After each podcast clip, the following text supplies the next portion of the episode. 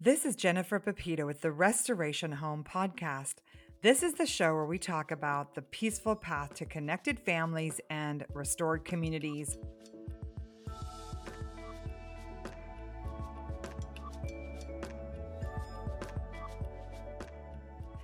And today I'm talking to my daughter, Emelie Pepito, and we're talking again about the rule of simplicity. And I, have just been loving, I'm writing a book about the Benedictine rule, and I'm loving the really hopeful and encouraging way that he laid out these principles for the people who are going to be living together. And one of them was simplicity. I mean, they didn't have a lot of possessions, they had very set times for meals, but there was also grace where if people were working in the fields that day, they could eat a little bit earlier, things like that. So, today we're going to talk a little bit about simplifying our minds and maybe even some of our tasks so that we can have more connection in our homes. Thanks for joining today, Emelie. Thank you for having me on. Always a pleasure to be here. Uh, it's always a pleasure to talk to you, and it's nice I get to see your face right now. One of my favorite books is Essentialism by Greg McKeown. And he says you cannot overestimate the unimportance of practically everything. And, you know, this really speaks to me right now because when you were younger, when you guys were younger, sometimes I would come home from an outing and be a jerk. And, you know, I, there was different scenarios like maybe I left for a mom's day out with friends and I left my husband home in charge of the kids and I'd come home and I wouldn't be impressed with how he managed things or I'd be kind of like, "Oh, the dishes aren't done yet" or something smug like that. And I did that to you a couple times. You were the oldest of 7 children. I remember one particular like I wish so bad that I could go back and redo this, but basically I had a baby. I was at the hospital having a baby and you had been with me in labor. You'd been up all night with me. You were my labor coach. You did the back pressure. You were so amazing. And so then, when maybe 24 hours later or so, I came home, there'd been all these little catastrophes. One of the kids had sh- flushed a fork down the toilet or a bar of soap or a toothbrush. I can't remember what it was exactly, but something had gotten flushed down the toilet. And so when I got home with the new baby, the toilet was on the back porch and things were a little bit chaotic. And I should have, oh my gosh, like I should have gone in the house and been so overjoyed to finally be with my whole family again and so excited. But there were other things going on. My husband had to work. He didn't get leave. And so he wasn't the one who brought me home. I think a sister or something brought me home. And so there were some other areas where I wasn't necessarily feeling loved. And then I went home and instead of doing what I should have done as a good mom and just being like, oh, my babies, I'm home with my babies. I love you. I'm so excited to see you. And just ignored the house.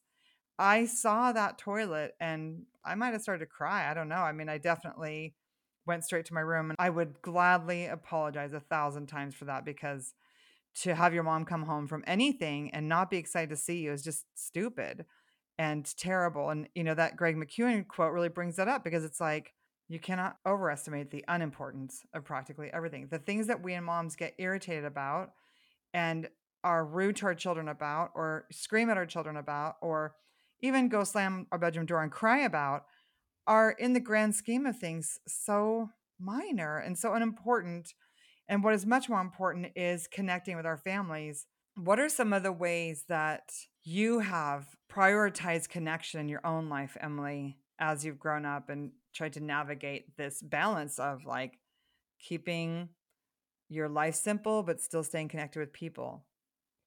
Well, first off, I just want it on record that as I've gotten older, and even then, the compassion that I feel towards both you as my mom and you as a person with your own story has made it both easy and delightful for my sake and for the sake of our connection to forgive you and not only forgive you but continually work towards greater restoration with you and i really love you And I think like there are so many ways to keep my life simple. And like right now, a lot of my friends are taking up skiing. And I also read Greg McKeown's Essentialism. And my younger brother, my younger brother who's just below me, um, he was a real hardcore essentialist. And I remember having this big conversation with him and being like, really committing to this idea of like, I'm not going to do everything because I can only do so many things well. And so, like, in this season of my life, I'm like, I actually would like to take up skiing, but I I cannot do it without stretching myself thinner than I want to be. And I want to be able to show up well for the people in my life, for myself, um, because I, I do believe that even um, as Greg McKeown said, there are so many unimportant things we over exaggerate. And at the same time, I also believe that our heart attitude and our ability to show up with gentleness and joy, we can never overestimate the benefit of that. And um, and so like for me, I am actually pretty rigorous about what is or isn't um, a benefit to my life or what is or isn't actually detracting from it. And I really early on loved the idea of every no is a yes to something better. And so it's like there is no FOMO because every time I say no, I'm like, I am saying no because I have a vision and an excitement for something that is beyond that. And and there are times for doing other things or or just like hanging out with friends or you know and, and I enjoy those times, but definitely I am fairly rigorous about examining what I'm saying yes to. Um, not perfectly, but it's a goal. And I think the other thing that is coming up more and more lately too is that the um, simplicity that comes when our hearts are so confident that we are loved by a good, good father. And even today, I was kind of running around and getting kind of frantic and um, I had like back to back to back to back jobs and tasks and kind of time sensitive things to do. And I could just feel that stress. And like if I was mom with kids around, um, my kids would for sure be bearing the brunt of that, and my siblings have in the past. Um, and I was like, man, like God, like I just stopped and I was like, I am l- loved by God, and He is a good father. And so these things, it is going to be okay. And I think, especially in the West, with this idea of like maybe it's manifest destiny, maybe it's just, you know, make your own way, be your own person, stand on your own two feet. We we tend to not have this concept of God as being somebody um, who also will pick up where we fall apart and who is so ready to be. He says, "Mount up on wings like eagles, and you will walk and not grow weary, and you will run and not faint." And so just really having a simple one mind laser attention focus on the promise of God um, to be a good, good father, to love me, and to pick up where I am falling apart. That is so beautiful, Emelie. And also, for the record, I'm so thankful for your grace with me. When so many daughters judge their moms hard, and and I've been guilty too, and aren't willing to move towards relationship. I'm just so honored and delighted that we get to keep connecting and that you are so loving and gracious and and merciful towards me and my mistakes and what a joy that we get to um, talk about it and that I can express remorse and that you're so gracious. I'm grateful.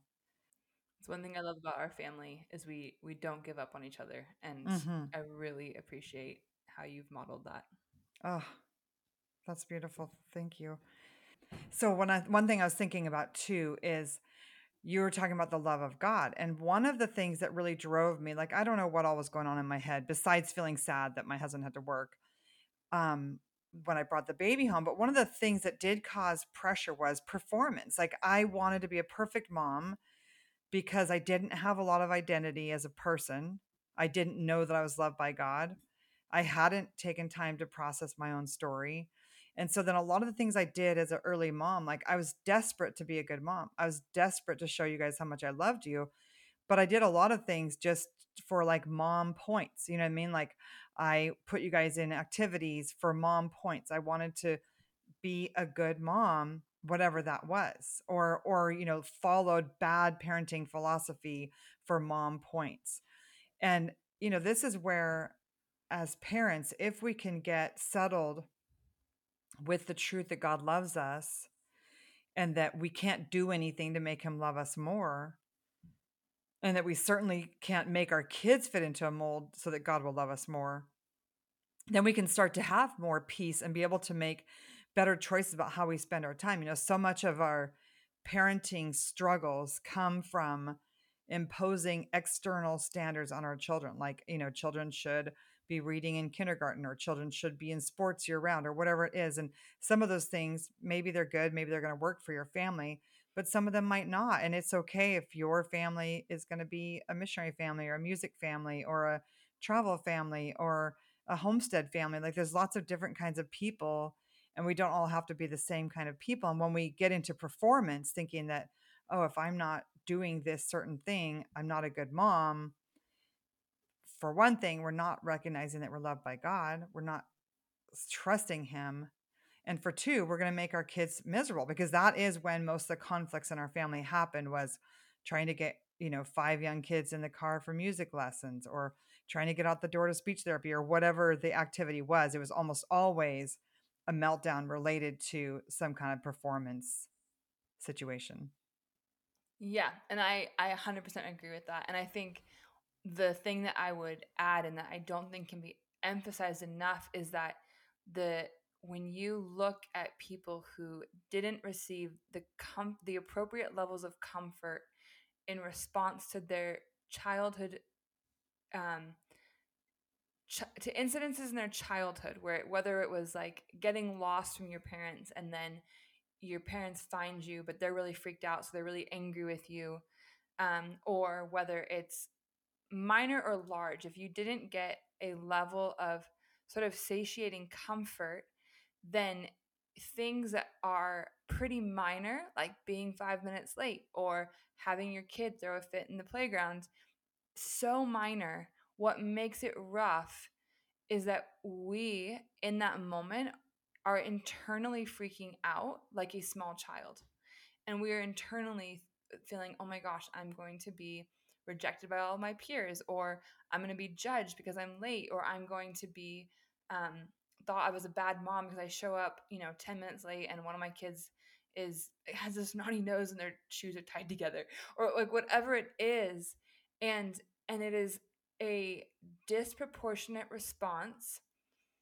Um, and it is almost always based on the fact that there's probably incidences in your past at key moments in your brain's development where you did not get the comfort from a parent figure that you needed, that your body needed on a hormonal level to calm down.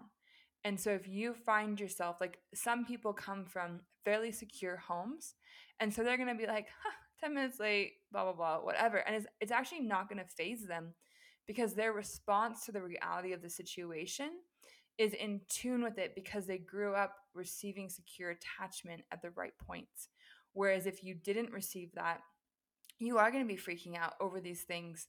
And so I just think like good community and and saturating yourself in the word of God and in the presence of God that says you are loved and that He has your back is going to be so crucial for maintaining that level of peace in those moments. That's so good. It's, yeah, I've been listening. I think both of us have been listening to some of the same stuff, but there's a podcast called The Place We Find Ourselves with Adam Young, and he's talking a lot about how attachment affects our ability to settle ourselves or be calm. And he's also talking about how important it is to, and uh, the the counselor I'm working with is saying the same thing that we have to have these mismatching. The way she says it. Mismatching experiences that offer comfort when these emotions come up. So, you know, when we're in a situation where we're late somewhere and all of a sudden we're freaking out, like get down underneath that like why why am i acting like this what is going on inside why am i feeling this way why does this seem so big why does this unimportant thing seem so important and you know i actually last week i was at I'm doing 10 weeks of counseling with this lady. And so we were talking about a situation where I acted immature. You know, it's like we do these things and we're we're kind of embarrassed of ourselves later. Like we're like, why was why did I act like a child? And as we were talking about, it, and she's like, well, where in your body do you feel it? And what what emotions is this bringing up for you? As she was talking to me and asking me these questions, I just saw a picture of myself as a little girl. There's an incident that really happened where I was, we were at a family camp and I was walking back from the lake and I had to pee and I could not find anyone to take me to the bathroom. So I don't know, you know, my parents had five kids. They might have been with another one of the kids. So I'm walking back, I'm walking from the lake to the bathroom by myself and I pee myself as I'm walking. And I'm like, oh my gosh, I'm wet from being in the lake. Maybe nobody will notice. But it was just a very alone moment for me as a child. And so as I'm sitting there in the counselor's office and I'm just like remembering and kind of reliving this memory of feeling so alone and maybe even feeling a little rejected because there was no one there to watch over me, I saw a picture like of, you know, I just said, Jesus, can you comfort me? And I just saw a picture of him swoop me up and wrap me up in a towel and care about me.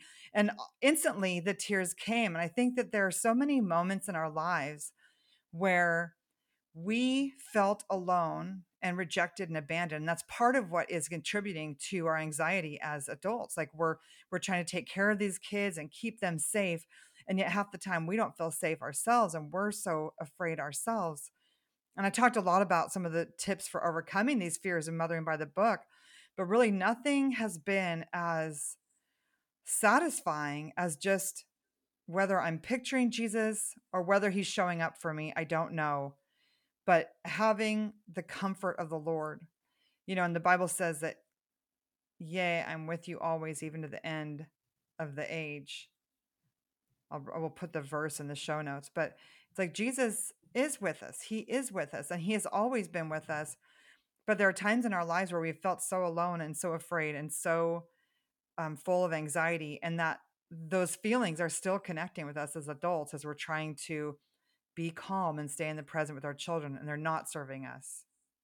Yeah, 100%. And I love, I mean, I just, I love what happens when we are able to bring things um, into the presence of Jesus and grieve them. And I think in the same way that you would go through your home or you'd go, like, you'd inventory your home or you'd inventory your closet and you'd be like, wow, some of these clothes, they just, they don't fit me anymore. They're ugly um, and you'd get rid of them and same for your house for your activities for sometimes we do that for relationships if we're in that season of life and so doing that like when you are going back to childhood memories like the one my mom had or you know few that i have you're not going back to drudge it up and carry it like a snail with its shell on its back.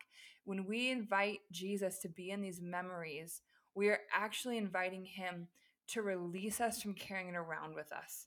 And we're inviting him to to to simplify. We're simplifying and and like narrowing down into into the integrated simplicity of being a childlike lover of God by being able to go through past stuff and shed what is no longer assisting us.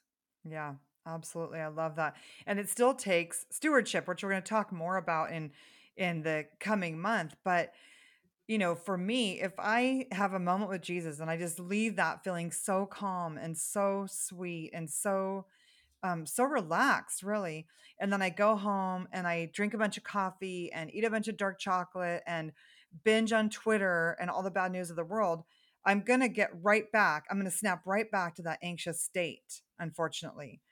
And so really we have to, you know, simplify our schedule enough that can we feed ourselves in a healthy way can we can we have the discipline to put aside our phones and just read a encouraging book or just spend time worshiping or praying or reading our bibles can we do the things on the daily that give us peace and i think often when we've been in in trauma or we've been through a hard time it's almost like that's what's comfortable to us that trauma and so if we aren't experiencing it, we'll make it up for ourselves by eating badly or staying up too late or or binging something that doesn't fill our soul. But I think that we can push through that to more joy and more hope and more peace in our homes and even in our bodies. Yeah, 100%. I agree. And simplicity, like anything that is good and is beautiful, it, it does take effort. And especially if you're talking about this kind of deep work of simplicity um, in your heart and your mind, it's it's not an overnight, it's not an easy fix, but I, I do believe for the the process of restoration, we have to be willing to dig deep and keep pushing. Yeah. And I think, you know, for moms who are listening and they're feeling bad, like, oh my gosh, I just yelled at my kids yesterday because I came home and I was angry and um or they're feeling bad that they haven't been looking their children in the eyes enough or connecting or or that one of their kids did get lost or wasn't wasn't um had peed their pants on their way to the bathroom, whatever it was. You know, if you're feeling that way right now, if you're feeling condemned, Jesus doesn't condemn us. It says, now there's therefore no condemnation to those who are in Christ Jesus. For the law of the Spirit of life in Christ Jesus set us free from the law of sin and death. So uh, we regularly pray the Lord's Prayer, um, or even just pray a simple prayer. Thanks God for forgiving me. And because of your forgiveness, I choose to forgive myself. I forgive myself for the way that I didn't react the way I wanted to, or the harm I brought.